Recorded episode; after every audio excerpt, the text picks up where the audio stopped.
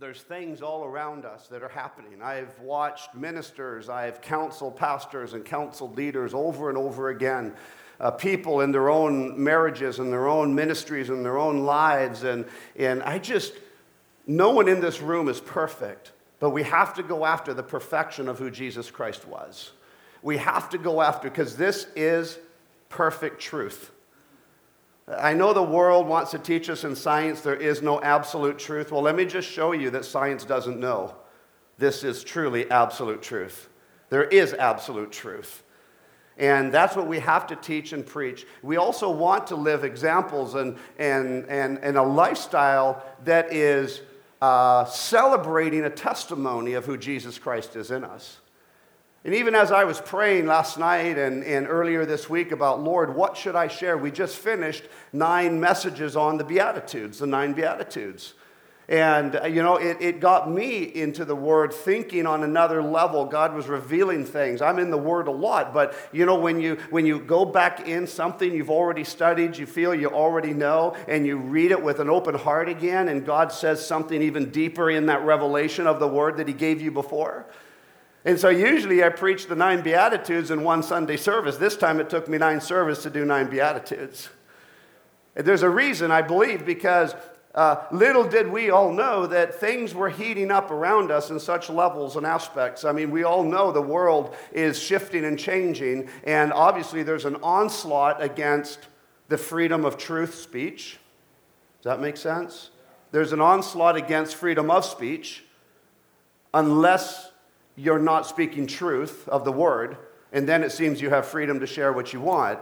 But as soon as you feel you have the freedom to share on Jesus Christ or the Word of God, then all of a sudden there's a battle and a war raging against you for people that really believe in an antichrist movement against the church. Does this make sense? Uh, what I'm trying to say is both North America, uh, sorry, uh, United States and Canada, North America, we're really struggling in our political state. We're really struggling with, I believe, what's killing so much of, of our two countries is political correctness.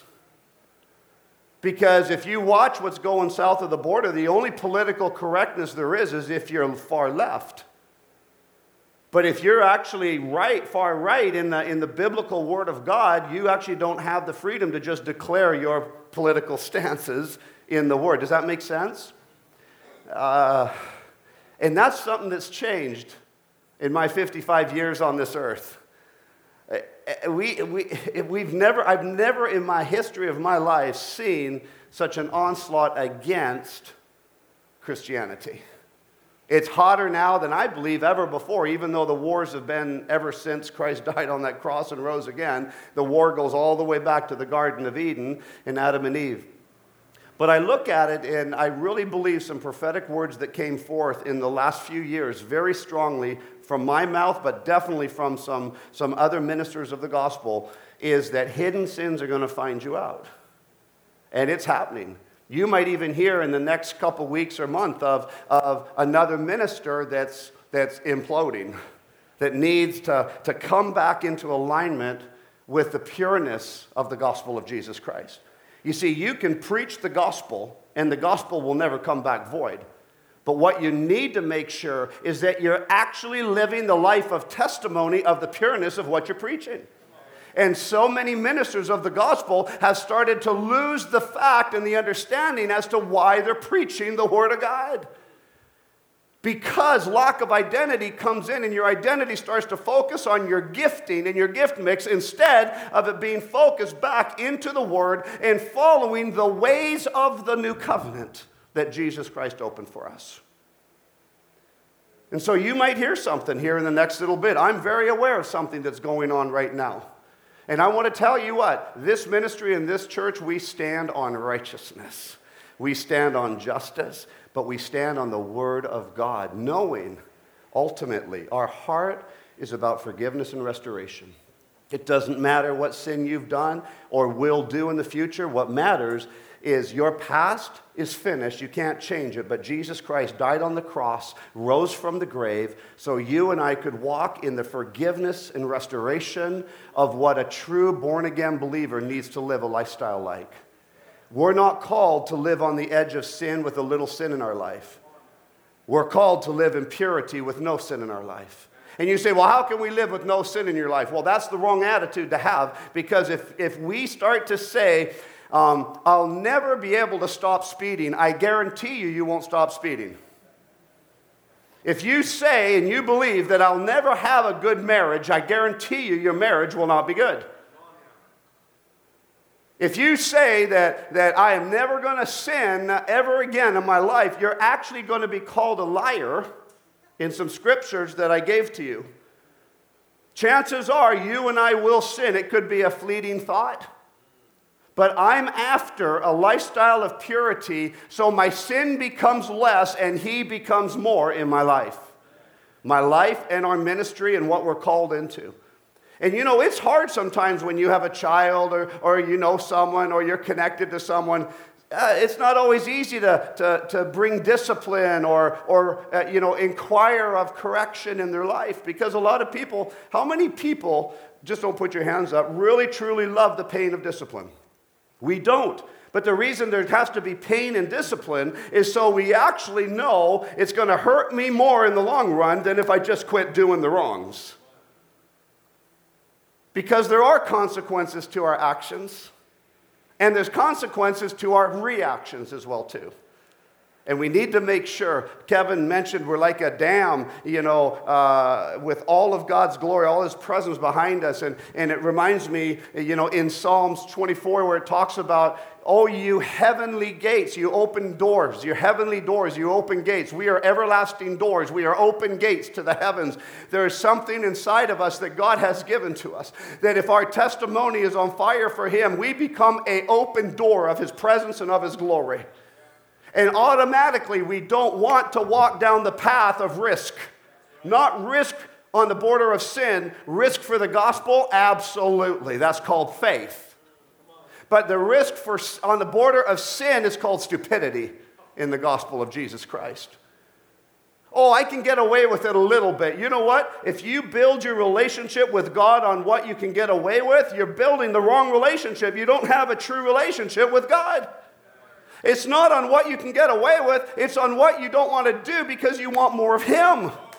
It's a transition of our mindset. Because robbers get away with stealing one time, they start to get away with two times. Uh, they start now they become a habitual robber. Where if they had gotten caught and their hands had been cut off or something or tied behind their back and never let go, they'd stop robbing. I'm not I'm not saying cut the robber's hands off. I'm not saying that. I'm just saying if something drastic, so drastic happened in the person's life when they first started doing it, they might have been like a three year old getting spanked on the rear end or getting, getting, heaven forbid, his PlayStation taken away from him. Most kids think that's worse than a spanking. Dad, I'll take the spanking, just don't take my PlayStation away or my iPad, or, or dad, just don't take the iPhone away. I mean, they're learning this at three, four, and five years old. They'd rather have pain than take the crazy electronics away. So find out what it is that's going to hurt the child the most. Listen, not abuse, that's going to create the kid to figure out most what's most important in his life. Just take that away for a while. That's the best discipline you can have. And in, uh, in robbers or bad people, it's called prison. Except for the Canadian penal system, they're quite nice rooms in there. We should do prison more like Africa, South Africa, or, or South America, or Russia, even. I mean, we might not have people smashing a window just so they can have a hot meal. Sorry.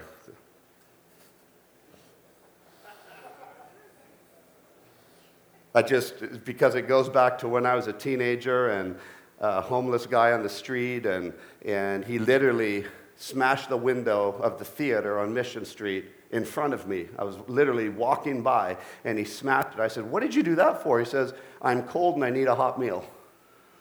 I'm like, What? this isn't right. I feel sorry for you as a homeless person. If you wouldn't have smashed the window, I would have helped you. But now you need to go spend the night in jail. What I'm trying to say is, People will come and people will go. Men and women will rise up, and men and women might fall. But this book right here will never fail you, it will never fall. People in history have tried to wipe it out, destroy it by burning it. It can't be done. It can't be done. And this truth right here sets us all free. Is Gavin in the room? Gavin, is he here? Yeah, just stand up, Gavin. Actually, come on up front here real quick. Gavin's just off on a trip. I think this might be his last Sunday for, uh, for a trip. He's off to Israel. And you know what? Israel is being attacked. Israel has always been attacked. And I, Sharon and I were just in Israel in March, and just amazing to watch and there's a lot of things that go on about Israel. Right now, there's anti Semitism that's hammering out of the political forces, especially in America as well, too. Some of the, the left, the liberal side, literally are anti Semitic. If you don't know what that is, it means anti Jewish. And they're literally publicly as voicing it. Now, they're going to hammer the daylights out of you if you think poorly of another false religion or something like that but they have no problem speaking poorly against Israel. And I, I just want you to know God is the God of us all. And there's a lot of Jewish people that really need Jesus Christ. There's a lot of Jewish people. Most Jews, uh, foundational, fundamental Jews, are still waiting for the Messiah. There's a lot of Messianic Jews and a lot of born again Christian Jews that have received Jesus Christ as, as their Messiah. And so we need to really pray for Israel. I'm praying that Gavin from this house is going over there with an amazing group that's bringing awareness to, uh, to the plight of Israel. I'll tell you what, I've been in 47 countries, and Israel is getting hammered on all sides. I, I, we had more missiles and bombs flying off, off the Gaza, uh, Gaza Strip into Israel. One landed about five to eight miles from our, from our hotel. And I tell you, this is every day what these guys, what this, this country goes through.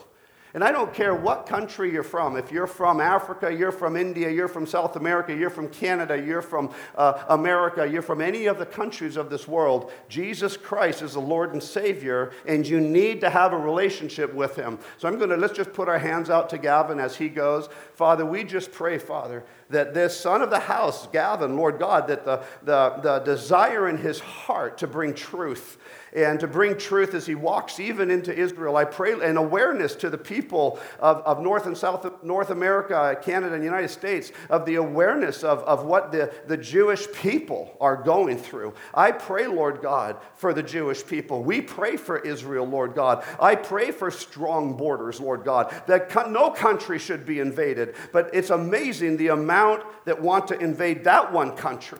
They, Father, you, this is the apples of your eye, Lord God. And I just pray, Father, that you will protect Gavin as he goes, that there'll be open doors for the group that he's traveling with. Gavin's going to see such amazing things of the Word of God come to life uh, in his life. He's going to stand on holy ground in places where Christ stood and the disciples.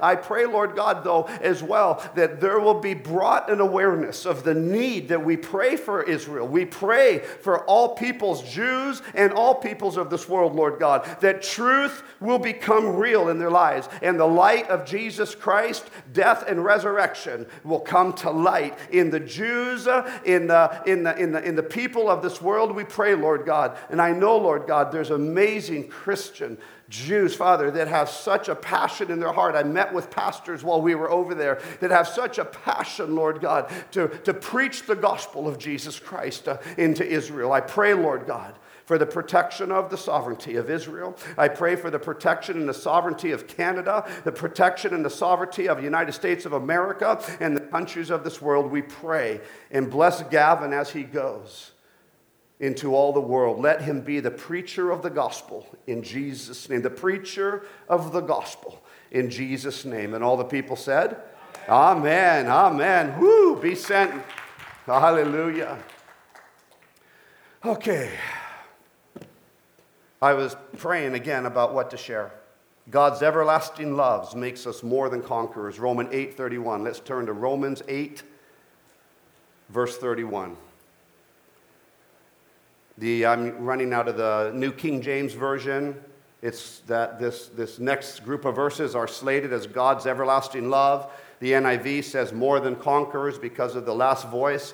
I love it because the diversity of the translations, um, you look at this and it says God's everlasting love more than conquerors is translated by the NIV. I look at this and I say, yeah, it all adds up. It's God's everlasting love that makes us more than conquerors.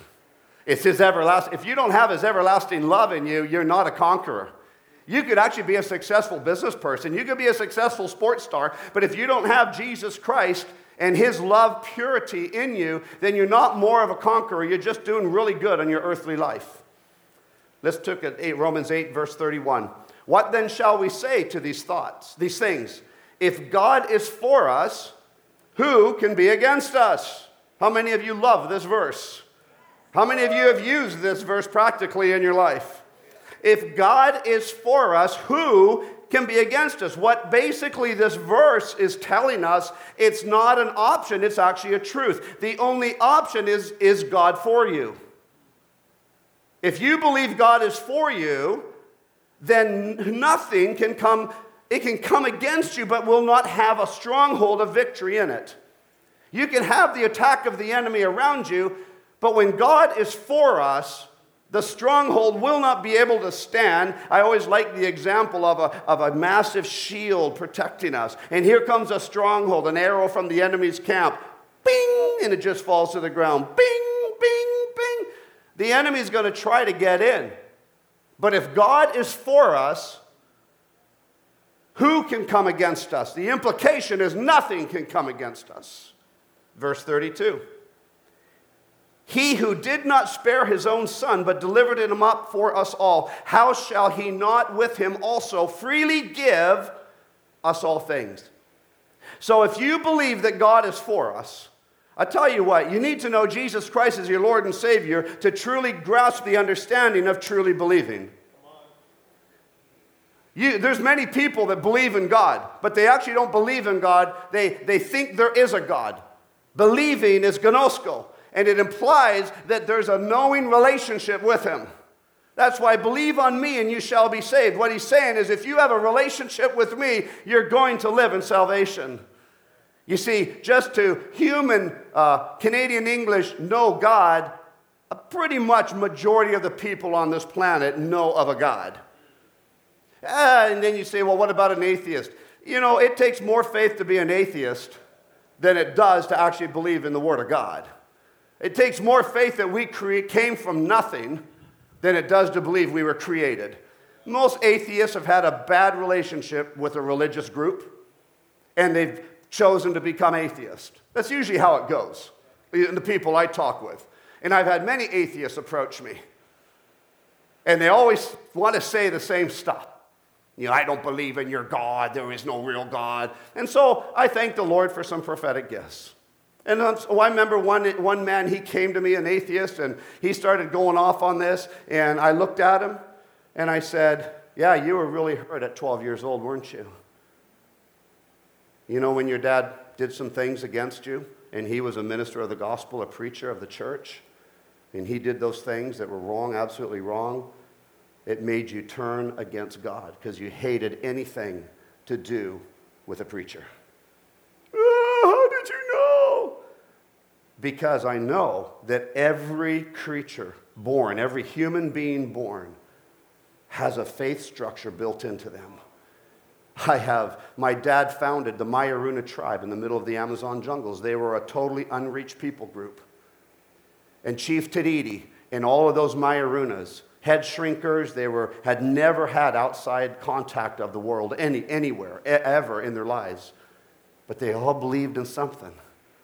The moon they worshiped, the, the boa constrictor they worshiped, the, uh, the jaguar they worshiped they, had, they knew evil spirits were around, so when their little babies just born, they had strings tied around their ankles and their wrists so evil spirits wouldn't come in from the ground or from their hands.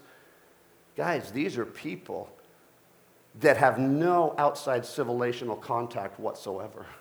And so I've seen with my own eyes, everybody believes in something.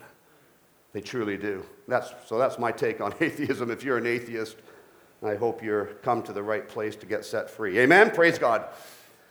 If you have a problem, just send the emails to Kevin. Verse 32 again, he who did not spare his own son, but delivered him up for us all. So, what he's saying, this God who should have saved his only son chose not to, to, to rescue his only son, but instead freely gave him to us. How shall he, this God, and this son, not with him also freely give us all things? That word give in the end of verse 32 is charizomai. What it means is to grant as a favor. It means graciously in kindness pardon you and rescue you, to deliver you, which means to forgive you. Because God knows to be delivered, you need forgiveness. Forgive, at 20, that word, uh, it's 23 times in the scriptures. Forgive, it means 11 times. To give freely, it's two times. To deliver is two. To grant is one. And to frankly just forgive you is one as well. This statement, it actually becomes a reality when we look at Scripture that He hasn't just uh, given you something freely, He's actually made a covenant and a commitment behind the word charizomai. And He's made a covenant to say, I have already forgiven you. When my son rose from the grave, when he died on that cross, your sins were washed away. When he rose from the grave, you have the option of eternal life with him.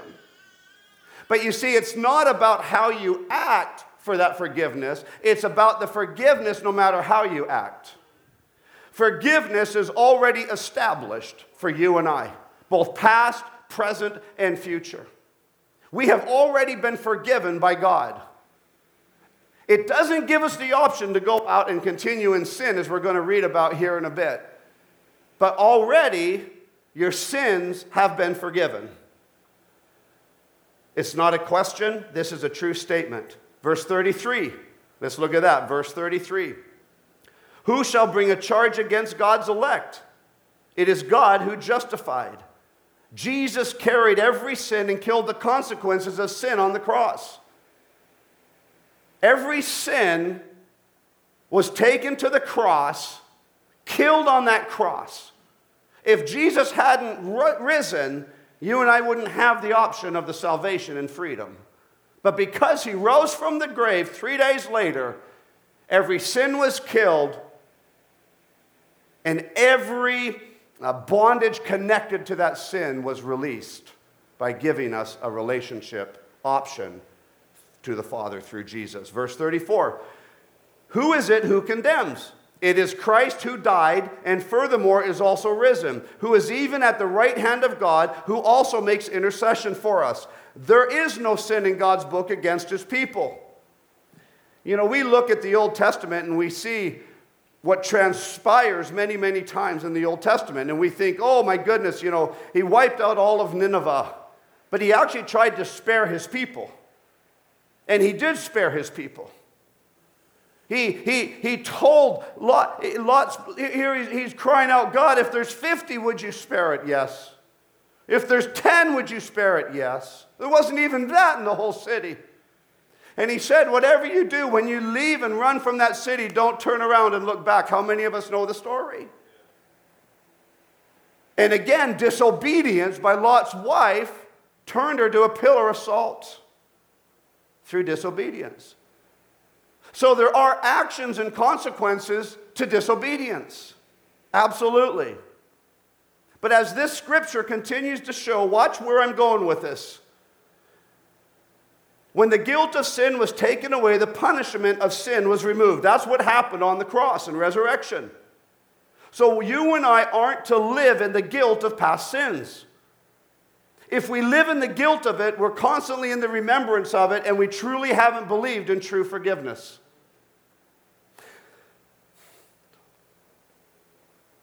When Jesus died on the cross and rose again, our sins were forgiven, and the memories of the sins are buried in the deepest of oceans to not be, it's called the sea of no remembrance, not to be remembered again. So if God's no longer remembering your past sins, who is? You see, God has a level of understanding of true forgiveness that forgiveness means, man, I forgive you, honey, you know, my wife, I forgive you, or, or you forgive me. But if I continually do the same problem over and over again, I actually don't understand forgiveness in my own life. When someone approaches me and asks for forgiveness, my duty as a believer is to forgive them and not remember it. But if it becomes a perpetual, continual sin in their life, then my duty has changed and transformed. In from a leadership perspective, a pastoral perspective, my duty is to actually approach you and try to help you to change the pattern that's devastating your life. But how many people like to be approached by their pastor on a sin issue in their life? I didn't see one hand, but that's good. No, you guys are all scared to raise your hand, but because the reality is, is none of us love being disciplined. But you know what we're getting in our so many churches? I am all about love and grace. I, I, God has allowed my grace tank to be so filled and overflowing that it doesn't matter what you've done to me. If you ask for forgiveness, it's done. I still love you as a brother. But I, am watching what's happening in the churches, and so many churches where they're, they're preaching big, fluffy messages, and you come in maybe a little sad, but you go out happy, happy, happy. And people love happy, happy, happy. And they're some of the largest churches, you know, in North America is a happy preacher church. Because no one likes to come, wake up on a Sunday morning, come into a gathering of people to have the Holy Spirit open up their hearts to the pain of uh oh, is he preaching at me? You know how many times I get people telling me, man, you were preaching right at me. When you said this, I'm thinking, actually, I never said that. I wouldn't, one, I wouldn't say it like that. But you know what? Praise God. Holy Spirit speaking. Speaking. I'm not going to have a fluffy preach. Happy, fluffy. Ooh, it's all good. It's all good. Just keep doing what you're doing. You're all good. Well, if you're doing good, keep doing what you're doing. But don't even stay with just what you're doing, increase in good and do bigger and better. But if you're doing wrong, I'm not going to stand up here and say, keep going with what you're doing. I'm going to look at you and say, hey, reality, we got to look at this. God's calling us to become stronger in Him, greater in Him. And when, if you keep holding on to hidden sin, let me tell you, there is no hidden sin. One, the devil does not hide from sin. So any sin we do willfully or voluntarily or sin in our life, I guarantee you the devil's attracted to it immediately. Well, the devil made me do it. Well, no, that's because your free will was given to him. The devil can't make you do anything. God can't even make you do anything. He gave us a free will for a reason, so we would freely choose him. We would freely receive, we would freely give. People get so offended at offerings. Oh, we're freely receiving and we're freely giving. I don't get offended at it. I actually love it. When the guilt of sin was taken away, the punishment of sin was removed. But willful sin is a different thing. Willful sin that is not confessed is a different story. Let's take a look at 1 John chapter 1, verse 9. 1 John chapter 1, starting in verse 9. If we confess our sins, he is faithful and just to forgive us our sins and to cleanse us from all unrighteousness. Verse 10 If we say that we have not sinned, we make him a liar, and his word is not with us. You understand my, my statement a few minutes ago.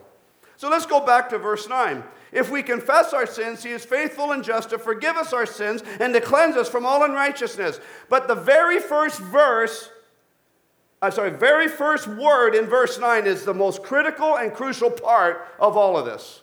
What's that word? If. What's that word? Let's put it up. 1 John 1, verse 9. If we confess, if we confess, if we confess. You know, how many people forget the word if? And many, many live life without confession or they live sin without confession. I'm not talking about confessing to me or a priest. I'm talking about confessing to the Lord Jesus Christ. I'm talking about confessing to God. But if a sin keeps coming up in your life, then I encourage you find help, find some counsel, find some accountability. Because it truly does dictate your future. And how big of a home are you going to have? Or how small of a home? I'm talking heaven. If we confess our sins, He is faithful and just to forgive us our sins and cleanse us from all unrighteousness. So, the implication of this word if is if you don't confess, then the rest of this verse does not apply. If you don't confess, he is not faithful with you, and He's not just to forgive you your sins, uh, and He's not faithful to cleanse you from unrighteousness. If you don't confess, but if you do confess, he is faithful and just to forgive us our sins and cleanse us from all unrighteousness. Now, how does that apply to what happened on the cross, to what's happening in your life now? Well, let me explain. The cross purified and cleansed every individual for the option of living a sinless lifestyle or one with less sin than yesterday, gradually getting better in your own life. But the cross and the resurrection of Jesus Christ did not allow and open the door for you to choose to live in sin, thinking that it, I'm already forgiven. Because the reality is, forgiveness is about a choice you make in your own life. Forgiveness is already done, but whether you choose to forgive is the choice. Forgiveness is already done for all of mankind, but people are going to hell over and over. Now, some people are teaching there's no hell. Hmm. Whatever hell is, there is a hell. And through the blood of Jesus Christ and resurrection of our Lord and Savior, we get to stay from that and we move into glorious light. When you die, there's one thing's going to happen. You're either going to heaven or going to hell. You either, what Jesus did on the cross didn't save all of mankind. He gave the option for salvation. I know this is basic, but I want to go back because sometimes some basic foundational truths are now being ignored in people's lives. And the whole Christian movement, many Christian movements and, and sects of the movement are getting really twisted in foundational doctrine. And there is fundamentals of Scripture. And we can't change those fundamentals of Scripture. And if those fundamentals make you feel uncomfortable, it's for a reason to get your life back on track. But there's a lot of people changing fundamental doctrines, fundamental truths, I should say, not doctrines, but fundamental truths. A doctrine is the interpretation of the Word of God. It's a theology that we come up with. Theos alhelia means uh, man's study, man's interpretation of the Word. My theologies have been changing, but the fundamentals of the Word of God, they will, they're set in stone and they will never change secondaries of Scripture, you can go ahead and have some flexibility on it. The denominationalism, there's a lot of flexibility. Whether you like singing with hymns, whether you let dancing happen or you don't, whether you believe in the fivefold functioning or you don't, whether you believe prophets and apostles are no longer in this moment, they actually won't take you away from salvation. Those are denominational values. My heart and my, my, my heart and understanding in this ministry is that we preach the Word of God and let the denominational statuses within your heart be subject to change by His Word. Does that make sense? I say that we've got people visiting from Windward High Prairie here. No, Windward Peace River, sorry, Windward Peace River. We have people visiting. And we have also people visiting that were connected uh, with, the, with the Yelm Church, uh, now amazing, connected with another group of people. It's awesome. And so we'll have different, different denominational ideas. If you, ta- if you talk to me, every one of you, we're going to have slightly different denominational ideas. Well, what is Windward's denominational ideas? Right here. The Word. That's pretty much it. Yeah, but what about all of the lists, all of this and that? You know what? If you want to sit quietly while worshiping, if you want to stand while worshiping, we're all built on a culture of honor truth, honor, and integrity. Truth, the Word of God, honor amongst each other, and integrity in our own lives. Honor and word, truth, give us the ability to hold each other in integrity. But if you're up here making a big schmoz and a, just being a goof and you're, you're, you're dancing so crazy that you're knocking 15, 20 worshipers out and they're all falling over, not under the power, then we're going to come up to you and just say, hey, that's, there's no honor in that. Yeah, but I've got the voice of God. When I dance, the thunders shake. No, what, what happens is when you're dancing, you're hitting everyone in the face and they're all falling over because you're knocking them unconscious, is what's happening. Of course, we love dancers. Yeah, Absolutely. But the dance better be unto God and not unto man or woman. Ooh, where'd that all come from? Okay, okay, okay, let's get going here. So, if is the main point, I'll tell you, because if we confess our sins, He is faithful and just to forgive us. He is already faithful and just to forgive us, but you can't walk into forgiveness till you confess your sins. Do you understand the parallels I'm making here? Verse 10 If we say that we have not sinned, we make him a liar, and his word is not in us. If you're screwing up and someone approaches you and says, Hey, you know, are you sinning in this area? And you say no, then you haven't confessed the sin and you're really making him a liar by your rejection of truth in your life. It's just a, it's an unbelievable thing if you really think about it. You're all looking at me blank stared, like deer in the headlights right now. Am I making any sense? Look to someone to your left and just say, you know what, this guy's making some sense right now. Look to the right and say, we're still praying for our pastor.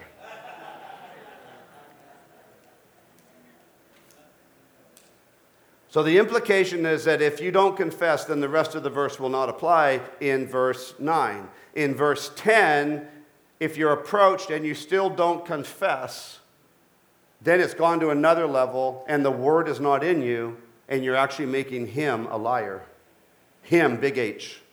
Him. That's a pretty serious consequence. But if you do confess, then the next verses apply. I just love these next verses. Who shall separate us from the love of Christ? no one. Who shall separate us from the love of Christ? No one. Shall tribulation or distress or persecution or famine or nakedness or peril or sword separate us from the love of Christ Jesus? No. Can I have a little keys? I'm just not sure where she's sitting, so.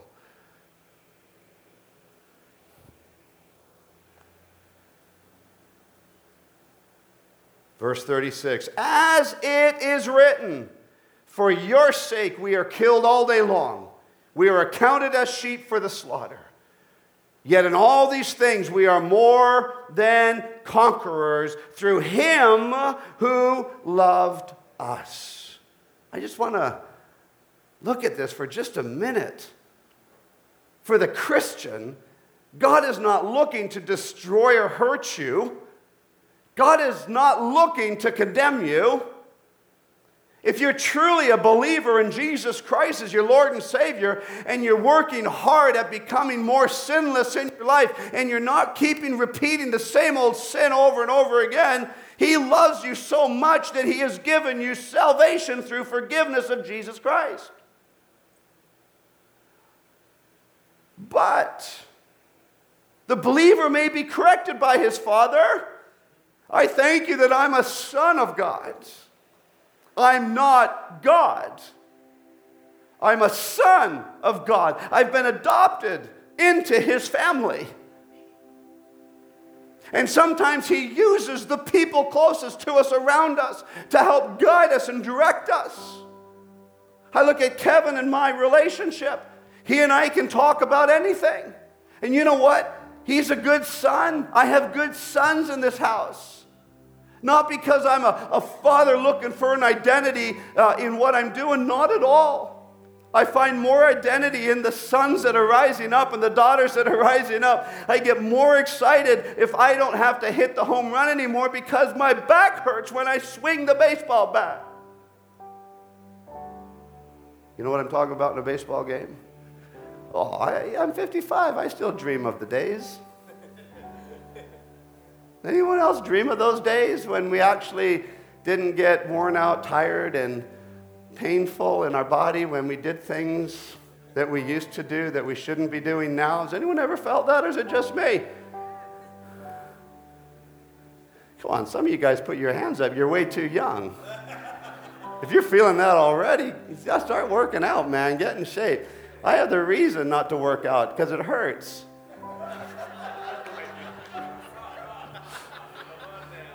I used to say, Hey, son, are you coming when I'm skiing? Now I'm saying, Son, please wait.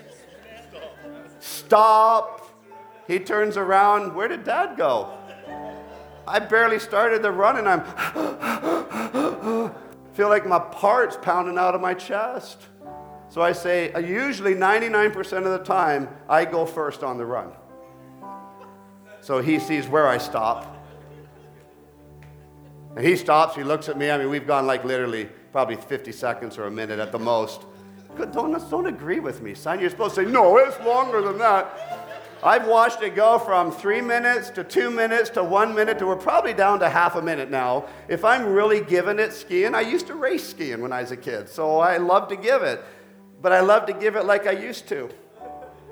We used to do the whole run all the way down and downhill racing. And yeah, my legs were burning and I'm tired, but now I do 30 seconds and I'm done. I'm finished. I'm dying. But you know, we learn these things. We're not the same yesterday, today, and forever. God is. And your theology is not the same yesterday, today, and forever. Your study and interpretation of the Bible, the Word of God, is not the same yesterday, today, and forever. His Word is the same yesterday, today, and forever. And if all the, wor- all the words of God were written into books, this earth couldn't contain the amount of books. So guess what? He's still talking.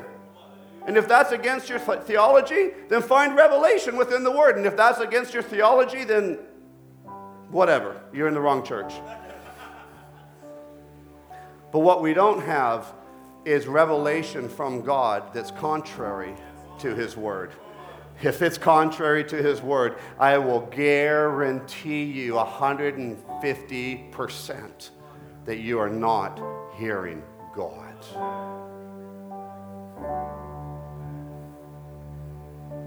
If this book kills me, let it kill me.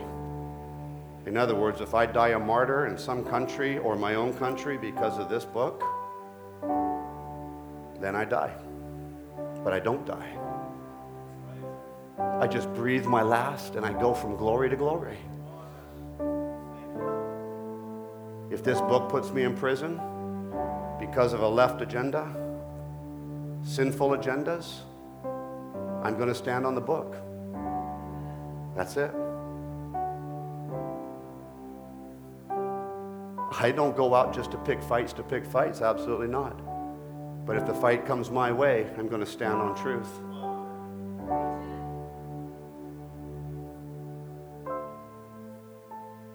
At least in jail, I have a captive audience. No one can leave.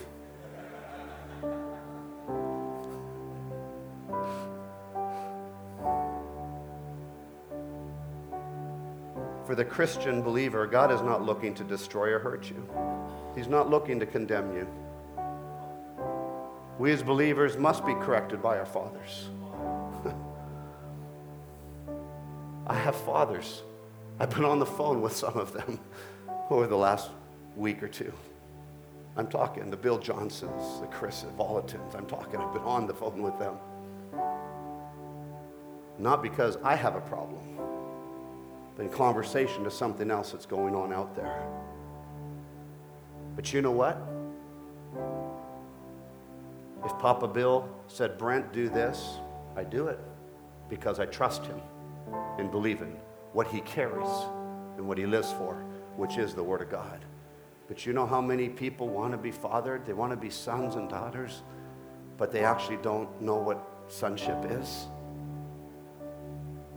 I have so many people say, Brent, would you father me? Would you mentor me? But I know beyond a shadow of a doubt what they're saying is, would you stand in alignment with me and agree with me? No. I'm not going to agree with you. I'm going to agree with the Word of God. And if you're preaching the Word of God, I'll stand in alignment with you. And I'll, I'll take arrows for you. But when you live outside of the Word and you start the abusing of, of religion, of, of whatever you start doing, and it's not in the Word of God, I'm still going to love you as a person. And I'm here as a friend to help you. I will never let you go that way. But I'll tell you what, I'm not going to fight for your cause if it's not biblical and godly. Does that make sense? We have to desire that if we do something wrong, to be corrected.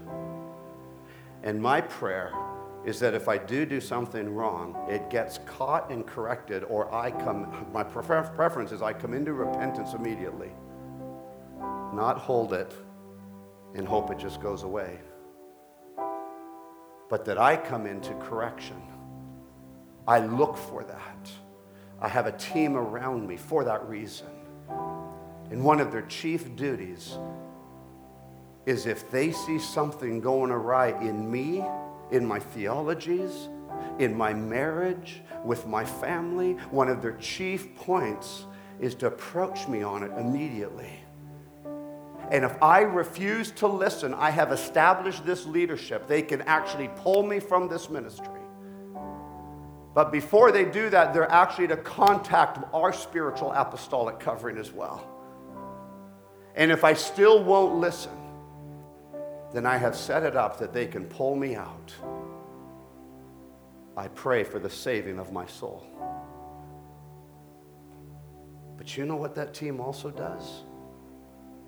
Is make sure I don't go down those paths first. Because we can't live life on what the outcomes of sin are. We have to live life on the outcome of his kingdom of heaven at hand. We can't live on the fear of what if. We have to live huh, in the fear of the Lord, that His truth sets us free. It brings liberty and justice into our lives, into our hearts, into our thoughts, into our mind, into our actions. And then, if you're bringing that level of truth in our actions when there's a reaction negatively against it, it doesn't affect us. What I want to encourage us is to look for greater lives of holiness. It's easy for me to say, as five generations of ministry, masters of divinity, extra studies on top, it's easy for me to say, well, I know. I know the word. I'm never going to fall. But if we say we're never going to fall, that means you're saying you have no sin. Then you're a fool. What are you saying, Brent? You mean I have to say that I am going to fall? No, you have to have a team around you that makes sure you don't fall. You say, well, hold it, it's my own free will to make a choice on what I do or don't do. Oh, it's your free will to make a team around you that has more authority in your life than you do yourself. And that's called wisdom. I believe we're not going to fall. I'm, I believe I'm not going to fall. Can I promise you that? No. But I'll tell you what I can promise. I'm in love with God more and more today than I ever have been in my life. I have more of His purity and truth in me than I ever have before. Do I even want to sin? Absolutely not. Do I hate sin? I hate sin. But I can't do it on my own strength. I have an amazing wife of 30 years of marriage. This is a godly woman. She speaks wisdom into my life, sometimes without speaking. She doesn't have to say much, but it usually comes out wise. I have godly children, godly son in law. I'm hearing a calling Samuel, come forth. Some of you don't understand. Our first grandbaby is right there in my oldest daughter's womb, and his name is Samuel.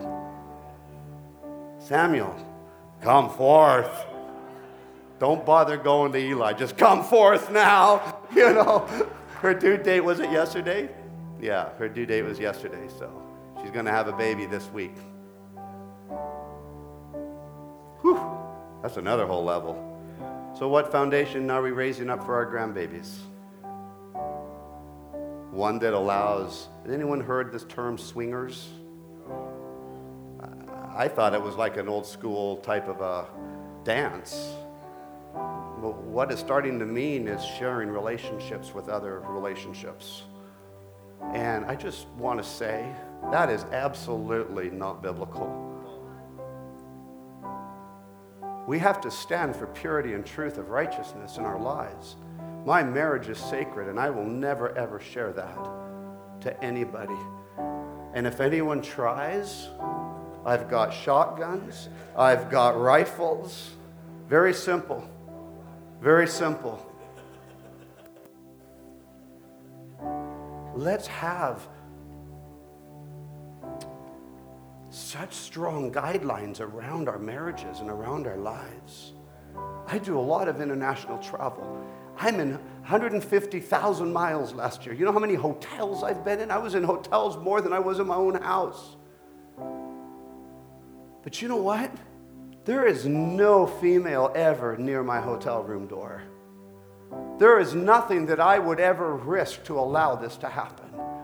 I have such a boundary put around my wife and myself's marriage and lives. We have accountability with each other and with others.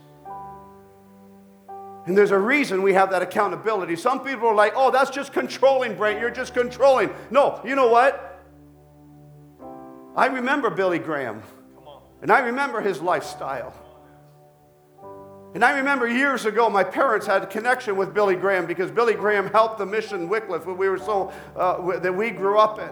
And I remember one time being in his home way, way back when Franklin and I prayed, played together as a, as a little child. I remember this man that I didn't know the fullness of who he was, but I remember sitting him, on, him sitting me on his lap. And I remember a purity even at a young age and he protected himself. And he's one of the greatest evangelists of all time. Would you believe that? Because he, he protected himself in, in the sense that he had people with him that went into the hotel rooms before to make sure no one was in there. He, he just he had good guidelines. He had good rules of structure around his life and around his marriage. And I want to tell you, a lot of people don't like rules, but if you ever ever been in a country that has no law, I will guarantee you, you don't want to live there because you don't know if you're going to get killed. I've been in countries that have next to nothing for law. And I will tell you what, I want to hide out in my hotel room because of the danger. Anyone could pop you just like that. I want to tell you what, let's not lose His law. Now, I'm not talking the old covenant law. Don't get all wrapped up in a, a frizzy or a bonnet in your hair or whatever the old expressions were. I'm not talking the law of old covenant. I'm talking new covenant. Well, is it law? Um, okay, if you don't like the word law, the guidelines. But they're very strongly enforced.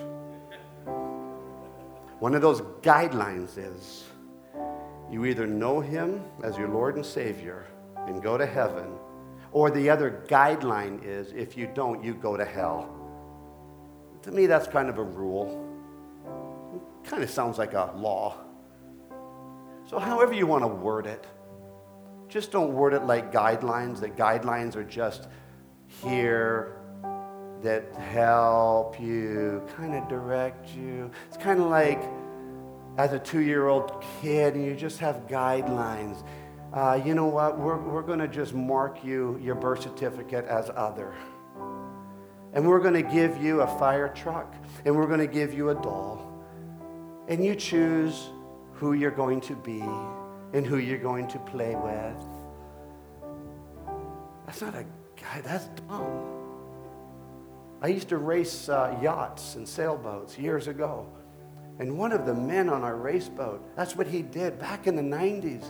He had a, they had a baby girl, and he was so liberal left that, that he literally, back then, she had to be written on paper as a girl, birth certificate as a girl. Now you can put other. But he said, I am not going to teach her to play with dolls. I'm giving her 50 50 opportunity to choose who she wants to be. I'm like, whoa, whoa. God has already chosen your identity. And I understand that there are some people that have been born with, with two different perspectives, like two different things in the physical body, actually. I understand there's medical things like that. But I want to tell you what be who God knows you to be. Be who God chose you to be and celebrate it and enjoy it. I don't have hatred against people. I have hatred against sin, absolutely. But the truth will set us free no matter what you struggle with or don't struggle with. This truth will set you free. You're not going to see me condemning you because of this and that in your life, not at all. My prayer and my heart and my desire is that we raise up a family that knows the Word, believes in the Word, this truth that will set us free. Let's all stand.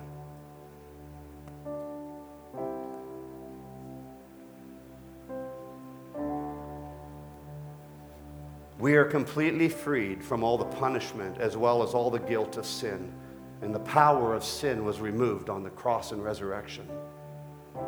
Sin actually has no more power unless you open your heart and mind to it. And then you're giving from your own free will power into that sin. Sin may stand in our way, sin may agitate us with perpetual warfare. But sin is conquered in every soul that is in union with Jesus Christ. There is no sin which a Christian cannot overcome if he will only rely on God to do it.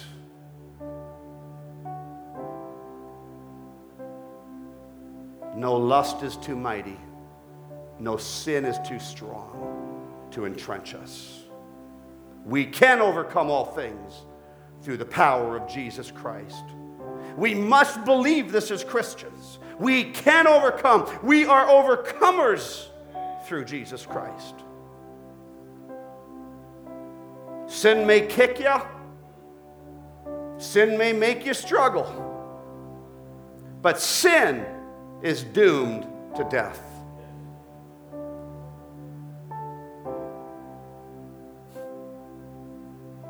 If I see a demonic realm, I always see condemned across the forehead. Because the demons are condemned. Lucifer is condemned. You and I are called not to be condemned. Christ crucified it. He nailed your condemnation to the cross. Romans 8, verse 38. For I am persuaded that neither death nor life, nor angels, nor principalities, nor powers, nor things present, nor things to come, nor height, nor depth, nor any other created thing shall be able to separate me, separate us from the love of God which is in Christ Jesus our Lord. Come on. This is the day of great victory. This is the day to be released of anything that has gotten in our way or held you back. Confess with your mouth, confess it with your heart that Jesus Christ is Lord, He's the living Savior. And my prayer for today Let's put Romans 8:38 and 39 up on the screen. Romans 8:38 and let's say this together.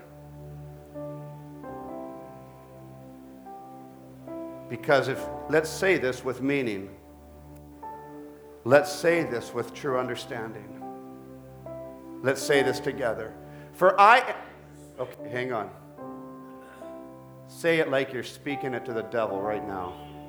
You say it like you're speaking it to any sin in your life, if it's hidden or not. You say it like you're speaking it to all your past pain and past issues and past problems. Because if you and I don't understand forgiveness and forgiveness of the past, then we'll have a hard time understanding how Christ could forgive us. We need to forgive and let go of the things of the past. If you're living in pain and issues of something that someone has said, you, said to you or called you and it's been bringing you into depression, get rid of it in Jesus' name. And how do you do that? Forgive them, for they not, know not what they do. Maybe forgive them, for they don't even know the fullness of what they said. But I will tell you one thing if they spoke evil or bad things or sin that you're doing in your life and you're actually doing it, ask for forgiveness in your own life right now so we don't turn him into the liar of our heart. Let's say this with meaning. I want to encourage you to say this. I actually believe when the Lord asked me to finish off with these two verses that freedom was in this house waiting to be released and delivered. One of our prophetic people saw angelic realms already in this place. And it meant to me there, that there's protection in this house, that there's protection to be free and free indeed. So let's say this as a prayer together, but I want you to say it like you actually mean it. Not, oh, I'm persuaded. I mean, like if the devil was standing right in front of you, let this be a living testimony in your life. Let's say it together. For I am persuaded that neither death nor life nor angels, nor principalities, nor powers, nor things present, nor things to come. Next verse. Nor height, nor depth, nor any other created thing shall be able to separate us from the love of God, which is in Christ Jesus our Lord. Hallelujah, hallelujah, hallelujah, hallelujah. And so, Father, we pray this is the day that you have made. And in this day, we rejoice and be glad in it. We have enough to rejoice just because it's a beautiful su- summer day. I feel like the Lord's saying, but it's always summer in my presence. It's always light and sun shining in my presence, says the Lord. So, Father, we stand before you, not perfect we stand before you open. Our hearts are open today. And I pray, Lord God, that we will grab righteousness, holiness, truth, integrity in our lives. That we will become light amongst the darkness. And any darkness that comes close to us, in Jesus' name, we rebuke it and we say, Get behind me, Satan. You have no right in my life. And I thank you, Father, for everyone here and people that are watching on TV right now. I ask you, Lord God, that every day, every hour, every minute, every second, whatever it takes, that we will continually be looking at your light, that we will become shining lights and we will preach the gospel of Jesus Christ. We will spread the light to this world. And I ask you, Father, strengthen our friendships, strengthen our relationships, strengthen our marriages, strengthen us as parents to guide and direct our children, that we will become the living testimonies, that they will continue to build on the foundation of your word and everything that we say and do so they can see and do your word. For your kingdom come and your will be done on earth as it is in heaven. Give us this day our daily bread and forgive us our trespasses as we forgive those who have trespassed against us. And lead us not into temptation, but deliver us from evil. For yours is the kingdom and the power in the glory forever and ever. And all the people said, Amen. Amen.